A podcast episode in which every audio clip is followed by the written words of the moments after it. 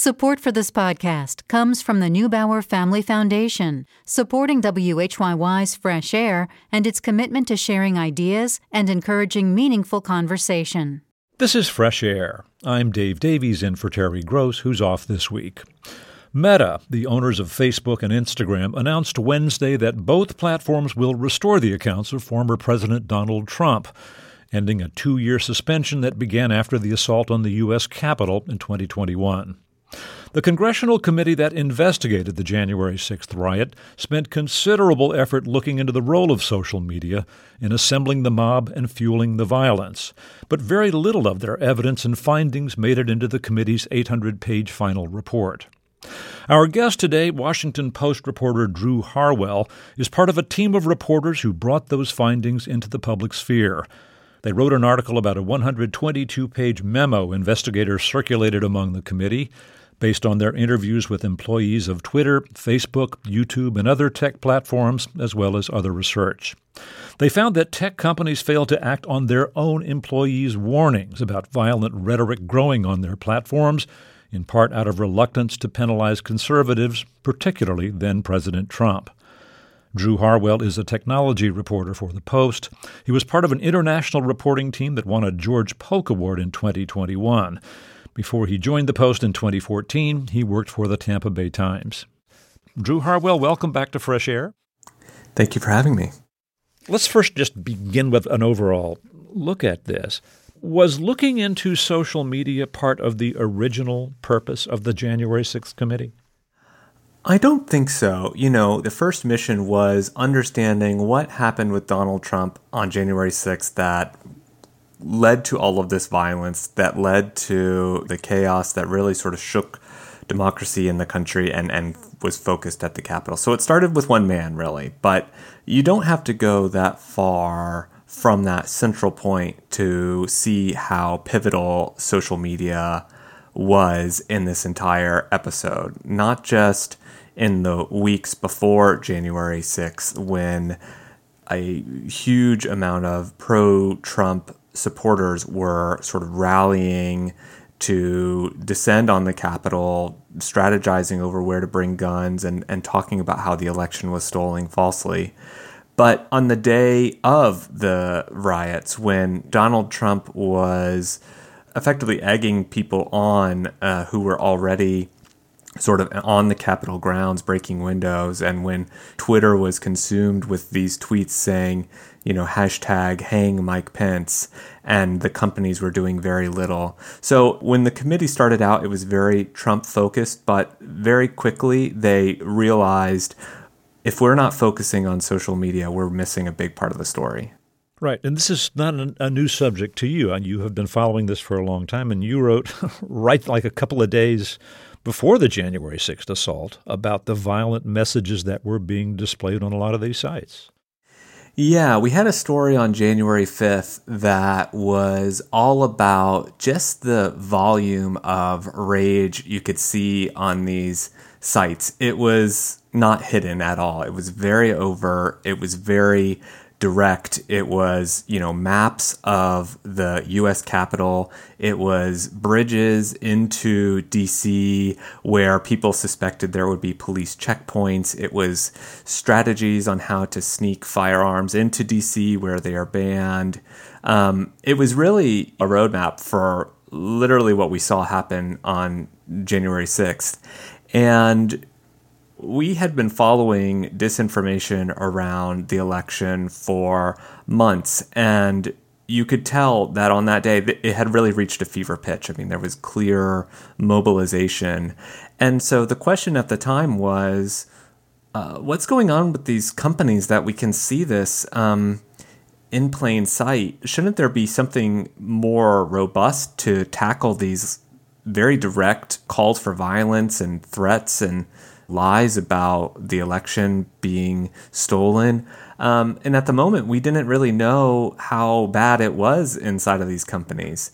But you know, now we get a sense of there was a real clear failure here, not just political, but from these companies that really run the backbone of how we all communicate with each other. In, in a general way, how much effort uh, went into looking into the role of social media companies by the staff of the January 6th committee? I mean, do you have any general sense of, I don't know, how many interviews, what kind of documents, how much effort went into looking into this? A lot. I mean, in the committee, there were multiple teams uh, approaching this question from different angles. There was a specifically a purple team that focused on social media and its role in the violence. And they were experts, um, political staffers, smart people who were part of this committee. And they sifted through tens of thousands of documents from more than a dozen of these big tech companies. They interviewed executives, former employees. They assessed thousands of Twitter messages from Trump and his supporters and many other people. They had subpoena power so they could really get information. I mean, they we have rarely seen a uh, federal body with this kind of people power and resources look into social media.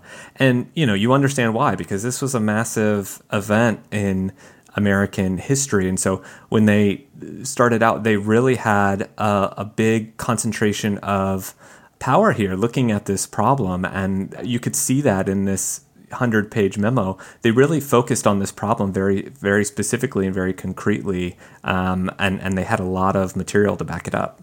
Right, which raises another question. Um, why didn't this get more attention in the final report?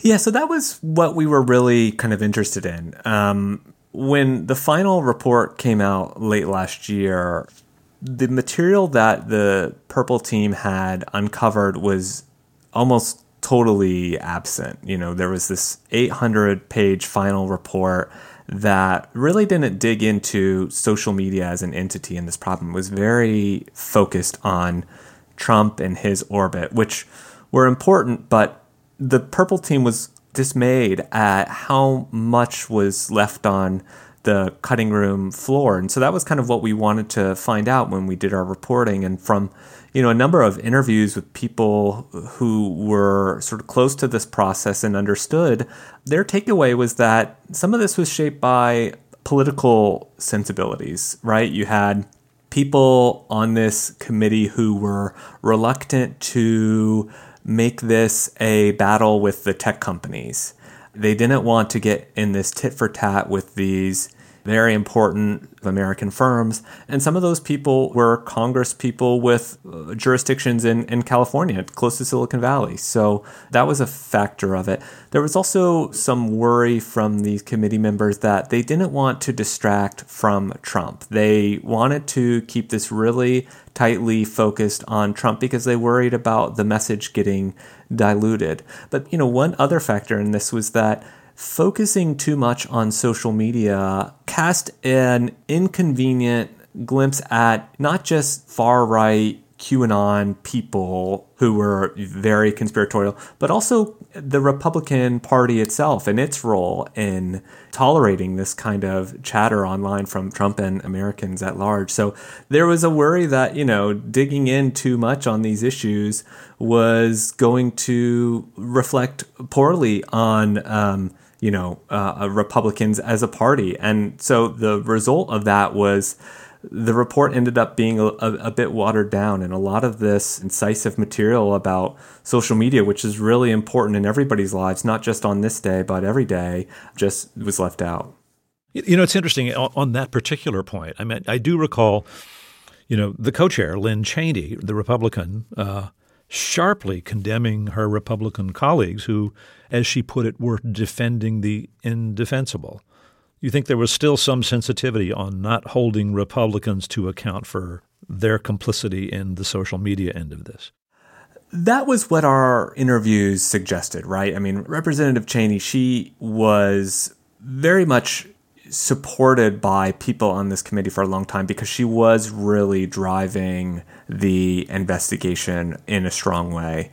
But by the end of the committee, when it was really getting down into the final results, there was frustration from people in this process who felt like she was overly focused on just one man, just Trump, and sort of leaving out all of the concentric circles of uh, fault and failure here that kind of helped this insurrection come to life. So there was a sort of philosophical difference with that. But there were also, more specifically, when it came to the tech issue, um, there was a feeling uh, around co chair Cheney that she wasn't signing off on these subpoenas to more tech employees that could have allowed them to dig deeper into the tech company's role because because again of that focus on Trump and again of that um, worry that expanding the purview of this investigation would sort of get away from Trump and start focusing on you know a bigger pool of of of Republicans and and that would you know shine poorly on on her party. We should just note before we look at the details of what they found that some areas which were not included in the main body of the report were covered somewhat extensively in appendices. Um, you know, particularly Trump, um, the Trump finances and the law enforcement uh, response or preparation for January 6th. But the but but the tech stuff didn't even get that level of attention. Yeah, that's right. And so, you know, the tech stuff was effectively an asterisk or a footnote. Um, and yet, you know, the feeling from the people who had investigated was that social media and the role of the internet was right at the heart of this issue. I mean, it was the reason why former President Trump was able to get so much attention, was able to feed this lie that ended up becoming um, this terrible moment in the Capitol. So they felt like it was a lost opportunity to to pretend that um, social media was not a more important piece of this than it really was. You know, I'm not sure how much you can tell us about the circumstances under which you and your colleagues got this memo, which was a, a draft document within the committee. But I'm wondering, did members of the committee want this to be made public, or are they unhappy that it that it's that it's gotten into the public discourse? Yeah, so I'll say like we didn't start this specific reporting knowing that there was a memo that we wanted to highlight. Really, we just wanted to understand what happened in this final report. We had known that social media was a big target of the investigation, and we saw that clearly it was um, absent effectively from the bigger package of takeaways. So that was our initial driving force. But from interviewing a lot of people who were a part of this process, it became clear that there was a real ongoing debate and a real frustration from people inside these internal committee teams that the final report was not shaping up how they expected. I mean, these were people who expected for months that their efforts would be taken seriously, that the final report would really dig deep on social media and really uh, shine light on these issues that people had been wondering about. And so, in the course of our reporting, when we found out about this memo from talking to some of the lawmakers in Maine, there were some people who felt like, let's let the final report stand for itself. Let's have a unified voice in this. But there were people on the committee system too who felt like if we've done this work, um, if we've talked to these people who stuck their neck out for us, and if we went through this process using public resources, why leave this in the back room? Why not share this publicly. Um, that was why we ended up seeing that memo and, and seeing those findings in there and seeing how eye opening a lot of them were. Uh, and the fact that they were not sort of included in this final package summing up the investigation really sort of drove home how much um, agony had gone into this and how people were still sort of debating about how this process should go. You know, it's interesting. There was some mention in the public hearings of the committee in July of Twitter um, they played testimony from a former Twitter employee saying that the platform had given Donald Trump special treatment. Uh, the employee the employee was anonymous at the time. It was audio, not video, and in fact, the voice was distorted to protect the employee's identity. You later interviewed this employee on the record, right? Now, you want to tell us a bit about her? Yeah, that's right. Her name is Anika Collier Navaroli. She worked for Twitter for several years, including on the day of January 6th and before.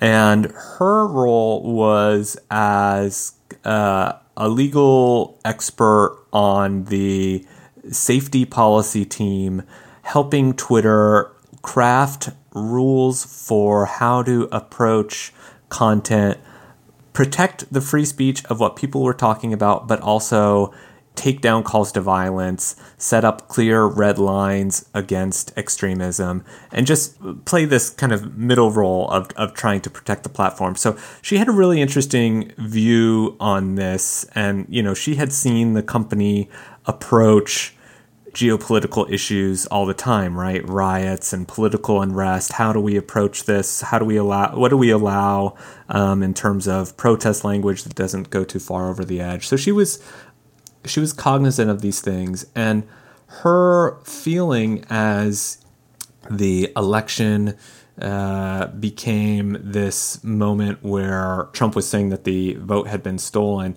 She had been seeing Twitter really erupt with a lot of people kind of mobilizing their messaging, going from just sort of vague anger to real clear directions of where they were going to go, what they were going to do, and how much they felt like Donald Trump was talking to them. You know, this whole uh, stand by, you know, call that he gave for the Proud Boys. So, you know, she inside the company was pushing them, and not just her, but others too, pushing the company to enact some new rules that would just take a tougher stance on this. One of these was a, a policy she called a coded incitement to violence. So, incitement to violence is not allowed on Twitter, but you can sort of code it a little bit, right? And this is what people were doing. They were saying, I'm locked and loaded, but not specifically say where, they were going. Um, and yet, you know, by the context of it, it was pretty clear. So she could see there was starting to be more talk of, of bringing guns, more talk of really um, sowing this this anger against the federal government, and she was pushing the company to do more. And and you know what she told the committee, and what others ended up telling the committee as well, was that Twitter was really resistant to any kind of rule that could have helped on January 6th. I mean, they passed some policies, but the company employees who spoke to the committee felt like it, it was just clearly not enough, and and they felt like some of what happened on January 6th was really inflamed by the company's lack of action and reluctance to delve into these issues and, and to really even hold uh, former President Trump to account for what he was saying on Twitter as well. Right. Of course, Trump loved Twitter. I mean, he did tens of thousands of tweets over the years. Was Twitter's management motivated in part, um, according to these employees, by them enjoying the spotlight, enjoying being Donald Trump's chosen social media vehicle. Yeah, 100%. I think that was the the most uh, stunning claim she made and that was one that was a real headline from one of the committee hearings which was that Twitter in her words protected Trump because he was a star. You know, he had brought a large amount of attention and clout to Twitter. Um, Twitter in social media is effectively an also ran, right? They're not a Facebook or an Instagram or a TikTok. They're a, they're a news platform. And Donald Trump helped make Twitter into a very influential company. Um, and so, in her words, she felt like the company had become deferent to Trump because they felt like they couldn't punish somebody who was beneficial in in this way. Um, there was kind of a mutually beneficial arrangement here. But there were other people who spoke to the company too from inside Twitter that also suggested that there was some um, fear of the backlash of being too tough on Trump. And, you know, even before January 6th, Trump had always been uh, very infamous for what he would say on Twitter. As anybody who was online during those years knew, I mean, it was a lot of borderline or over the line tweets that people were wondering why is um, Donald Trump able to talk like this on the platform? Anybody else who was sharing these kinds of messages would be treated differently. And this is what uh, Anika ended up saying to the committee was that um, he was treated differently. He was given special treatment because of this impactful role he had in the company. We need to take another break here. Let me reintroduce you. We are speaking with Drew Harwell. He's a reporter for the Washington Post. He'll be back to talk more after this break. I'm Dave Davies, and this is Fresh Air. We're speaking with Drew Harwell, a reporter with the Washington Post. He was part of a team that wrote recently about investigative material developed by the staff of the January 6th committee that didn't make it into the committee's 800 page final report.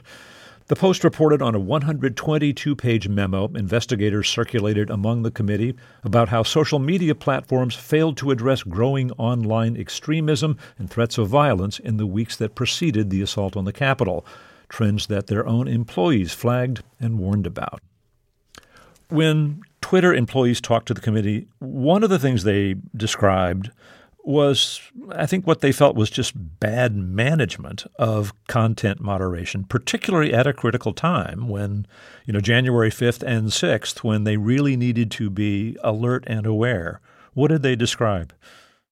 They felt like Twitter executives had I guess charitably a lack of imagination, right? They saw these things as just another spell of online anger that wouldn't translate into anything in the real world. And so there was a big um, difference between the employees who were on the front lines had seen just how bad it had gotten among certain tweeters and felt like this is going to become a real big problem and potentially violent in the real world. And the executives they were talking to who were saying, the rules we have now are fine. We don't need to go onto any war footing. This is all just part of the process.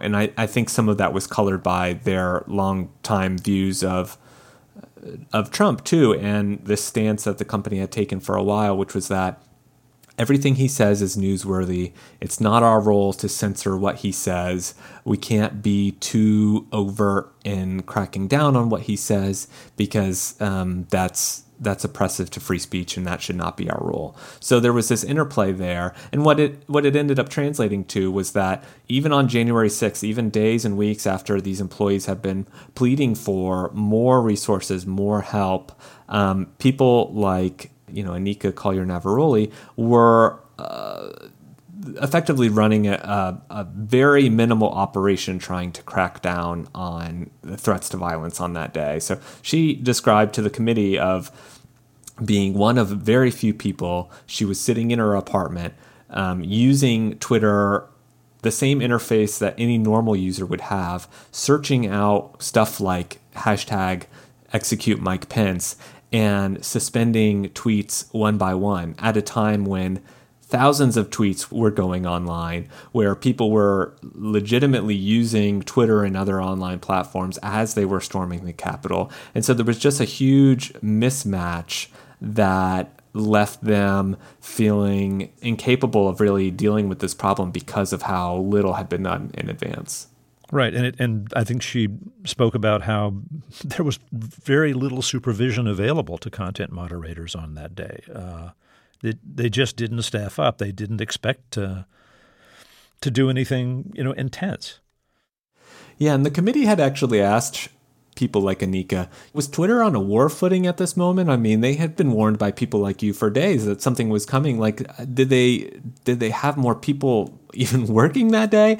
And um, the truth was they didn't. I mean, it was just a normal day to them. And again, the signs were clear. I mean, the alarms were blaring. Um, anybody could see that how bad this could be, and so they felt like Twitter was just totally uh, flat-footed in this. And you know, content moderation is a is a thankless job on a normal day, right? It is not an easy job. These people look at the worst of the worst online. They have to deal with a lot um, and, and, they're fairly under resourced um, generally. Um, but this day was especially bad because there was just so much real world harm that they felt powerless to address, and they felt like they didn't even have the the companies, you know, h- helping support them in this. Facebook was obviously a big player uh, in all of this, and looking at the memo that you discovered that was developed by investigators from the committee, They they you know they revealed that Facebook had a dangerous organizations policy that resulted in the removal of thousands of groups, pages, and accounts and ads tied to QAnon and various militia groups. I mean, that sounds like fairly aggressive action. Uh, overall, how did Facebook do as the investigators uh, discovered it? A lot of the problems that had plagued Twitter were visible with Facebook as well. And, and some of these were debates that were playing out inside the committee even up to the writing of the final report. But it, it, the, the dynamic came down to do we target all of these groups all at once with the same kind of force, if that could step on their free speech rights?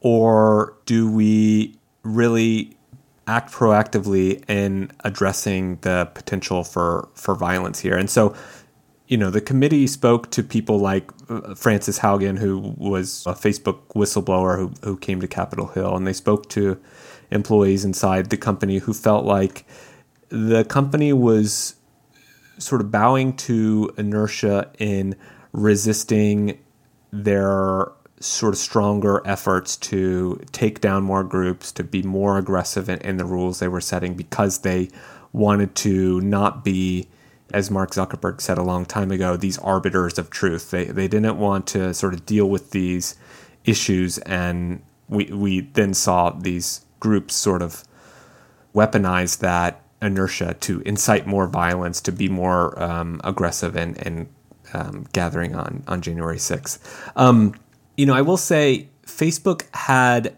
stood up some election integrity efforts even before um, January 6th that were about, you know, if somebody posts something about the election being stolen, we're going to post a disclaimer that actually that's false. We're going to link you to proactive, right, accurate information. Um, Facebook had very notably disbanded those efforts um, before January 6th. I think they sort of felt like the election's over. Uh, we're not needed anymore. That was specifically called out as an institutional failure that could have led to some of these things. But it all sort of came back to could the company have done more, taken down more, been more active in addressing these um, calls to violence? And would that have made any difference on January 6th? There was also mention in this memo that you and your colleagues found of a whitelist that Facebook kept of, of certain accounts that were exempted from the fact checking that would occur on other accounts. Among the people on that list, uh, Eric Trump, Donald Trump Jr., Glenn Beck, Gateway Pundit, various other conservative things. Uh, did the committee find that troubling, the, the committee's investigators?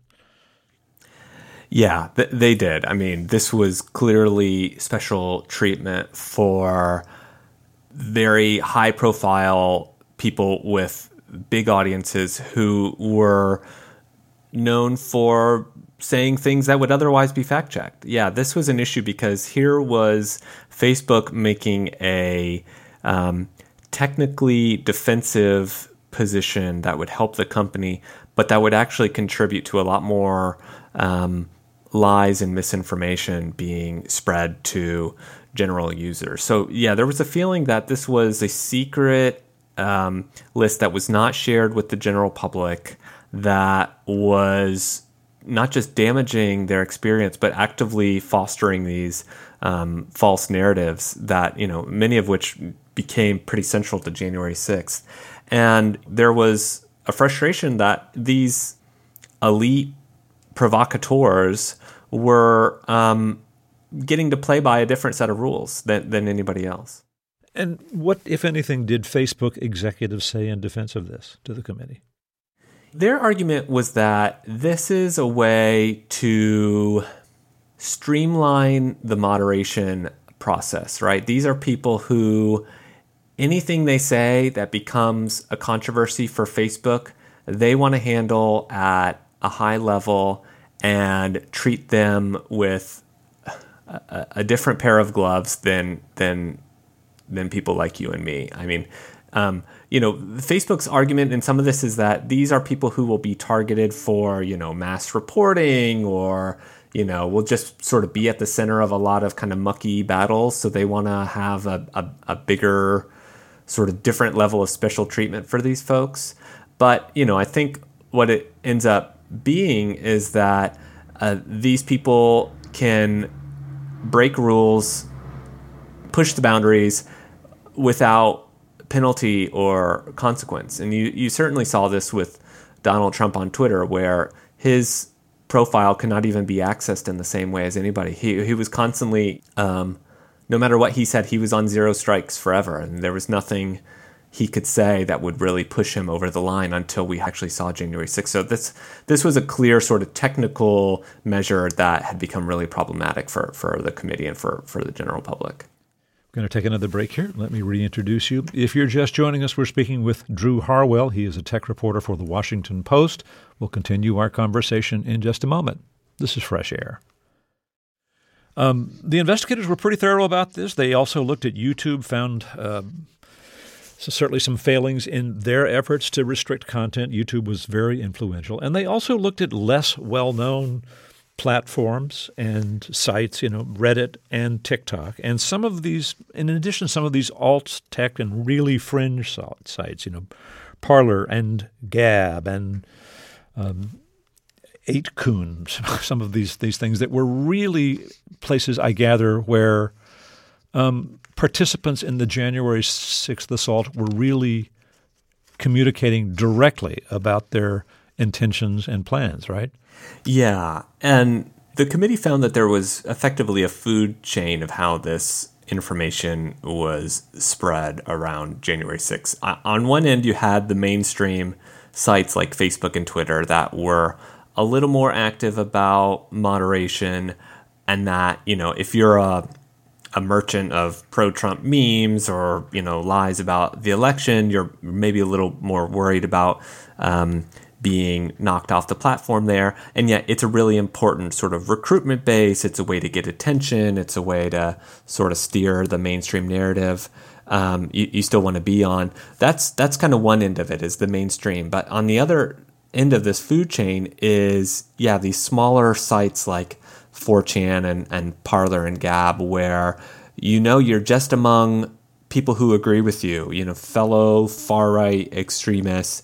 And it's a smaller community. You're not breaking through and convincing anybody. Everybody already is on your same side.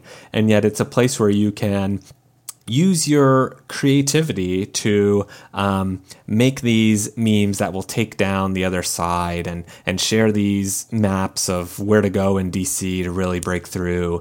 Um, so it was sort of like a place where these people could sort of consolidate their efforts and create the memes and the other material that they could use to sort of uh, move through that food chain and, and reach mainstream notoriety. The writers of this memorandum did include an in section where they t- titled Broader Conclusions and Recommendations, and it struck me when I read this there are not radical, far sweeping changes. This stuff is difficult, isn't it? Yeah, it is difficult. You know, I think when this process began, people were hoping that this final report would give us some clarity with, you know, the imprimatur of the federal government saying, let's pass new regulations to require I don't know, auditing and transparency of these companies or to um, threaten punishment against social media executives when you see failures like this happen again. Um, you don't see any of those policy recommendations in the report. You see the committee effectively telling the companies um, to do a better job in policing themselves. And you know that goes back to what some of the committee folks were telling us, which was that this was a missed opportunity. Here was a chance for the federal government to say social media is a critical part of Americans' lives, and we want to set a framework for um, the productive use of it and, and, and keep people safe. Um, but instead, the conclusions ended up really being a reflection of just how little ground we've made on this issue, which is a complicated issue, but is still one that is really important to us. So I, I think people came away f- from it with um, a lot more questions than answers. You know, it, has been alleged by conservatives for quite some time that social media are biased against them and that you can see that in in their decisions. The investigators did test that in some cases, didn't they? I mean, to see whether that was generally true with some of the larger um, social media platforms. What did they find? Yeah, what they found was really contradictory to that point. I mean, and that that point has been something that Elon Musk was sharing in the Twitter files that has been the main cause celebre of r- Republicans in Washington, which is that um, Silicon Valley is a bunch of Californian techies who are against us and are um, tearing us down. They're using social media to silence and censor us, and um, it, it's unfair. You know, and the committee tested that. Um, and from the many interviews and the many thousands of pages of documents, I mean, what they found was really the opposite. I mean, uh, people like Donald Trump, viewpoints like Stop the Steal, were given uh, a huge amount of leeway. I mean, in Trump's case, he effectively was not punished for saying the same sort of things that uh, would have knocked anybody else off the platform. He was uh, really treated in a uh, special way so as to keep his um, account on Twitter for years. And, you know, so he was really, in, instead of being sort of unfairly uh, censored, he was elevated and promoted, um, which was you know totally the opposite of what um, people were conveying in, in, in, the Twitter files. And so I think that was one big surprise from this whole investigation, which was that really these Twitter employees were worried that Twitter had not gone far enough and that some of that silence or reluctance to be more aggressive had contributed to uh, what we ended up seeing happen at the Capitol. Well, Drew Harwell, thanks so much for speaking with us. Yeah, thank you. Drew Harwell is a technology reporter with The Washington Post. Along with colleagues Cat Zakrzewski and Cristiano Lima, he wrote recently about information that investigators from the January 6th committee developed on social media platforms' failure to address online extremism in the weeks before the assault on the U.S. Capitol. Coming up, Maureen Corrigan reviews the crime novel Everybody Knows by Jordan Harper. She says it's a classic LA noir for the Me Too era. This is Fresh Air. Jordan Harper's 2017 novel She Rides Shotgun won the Edgar Award for the Best Debut Mystery from the Mystery Writers of America. Our book critic Maureen Corrigan says Harper's latest novel, Everybody Knows, is LA noir at its sleazy, suspenseful best. Here's her review. I love crime fiction. Maybe I love it too much. That's what some people think. Whenever I review a mystery instead of a work of literature with a capital L, I get tetchy emails. But I've always thought that Duke Ellington's take on music applied to books too. There are simply two kinds of music, Ellington said good music and the other kind. So I'm going to tell you about a good book. It happens to be a crime novel.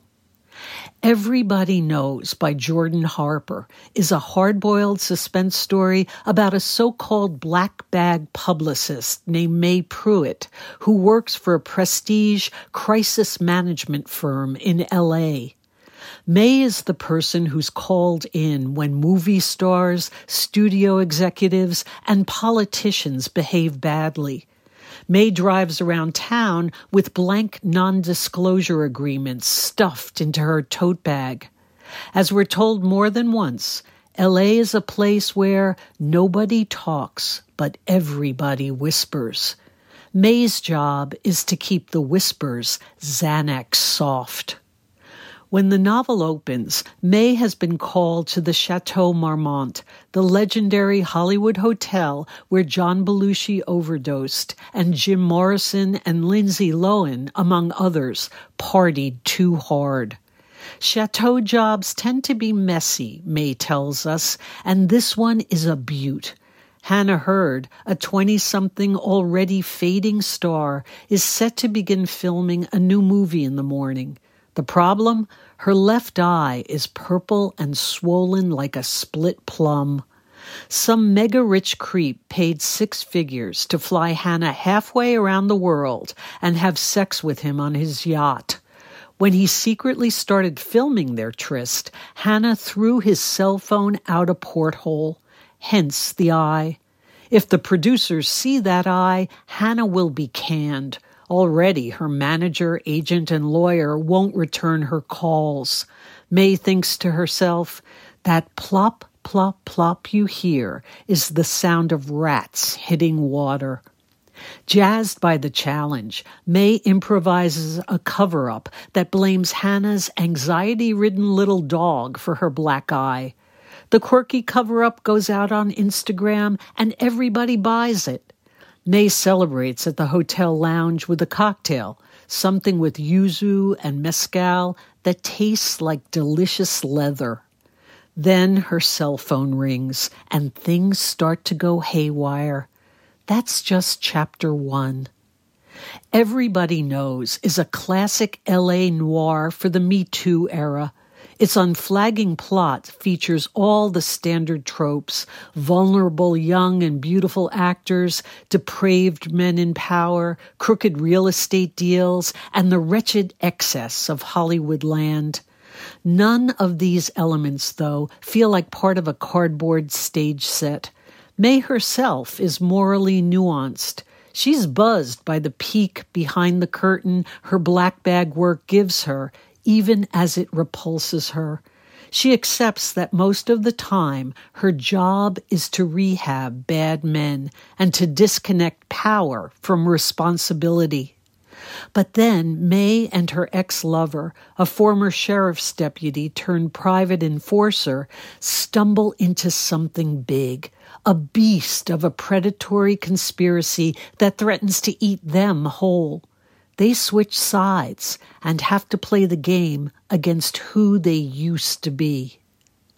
As ingenious as Harper's plot is, it's also the cynical lyricism of the language of Everybody Knows that kept me transfixed. Reading it is like watching Sunset Boulevard for the first time. Harper's descriptions of the weird, performative aspects of LA are especially sharp. For instance, there's the food at the trendy restaurant where May picks at her ancient grains and bison. The meal made her jaw tired to eat it. Or there's this couple waiting outside the Beverly Hills Hotel. The woman has billows of blonde hair framing her acid peel face, her teeth like pearls between joker plump lips. Her husband stands like a sack of something wet, puffs of gray hair lifting his shirt, tangling out from the button gaps like prisoners grasping between bars. He looks the age the woman is not allowed to be. Or there are these Chandleresque zingers. LA traffic is like quicksand. Struggling just made you sink faster. I'd like to think Chandler himself might get a kick out of Everybody Knows. He'd be baffled, of course, by its ultimately feminist sexual politics, but he'd be tickled to see how the LA hard boiled mystery form he largely created continues to chronicle a world even more fatally obsessed with images and false gods than he could ever have envisioned. Maureen Corrigan is a professor of literature at Georgetown University. She reviewed Everybody Knows by Jordan Harper. And if you'd like a peek behind the scenes at Fresh Air, subscribe to our newsletter. You'll find bonus material about the interviews, staff recommendations, and highlights from the archives. You can subscribe via our website at freshair.npr.org.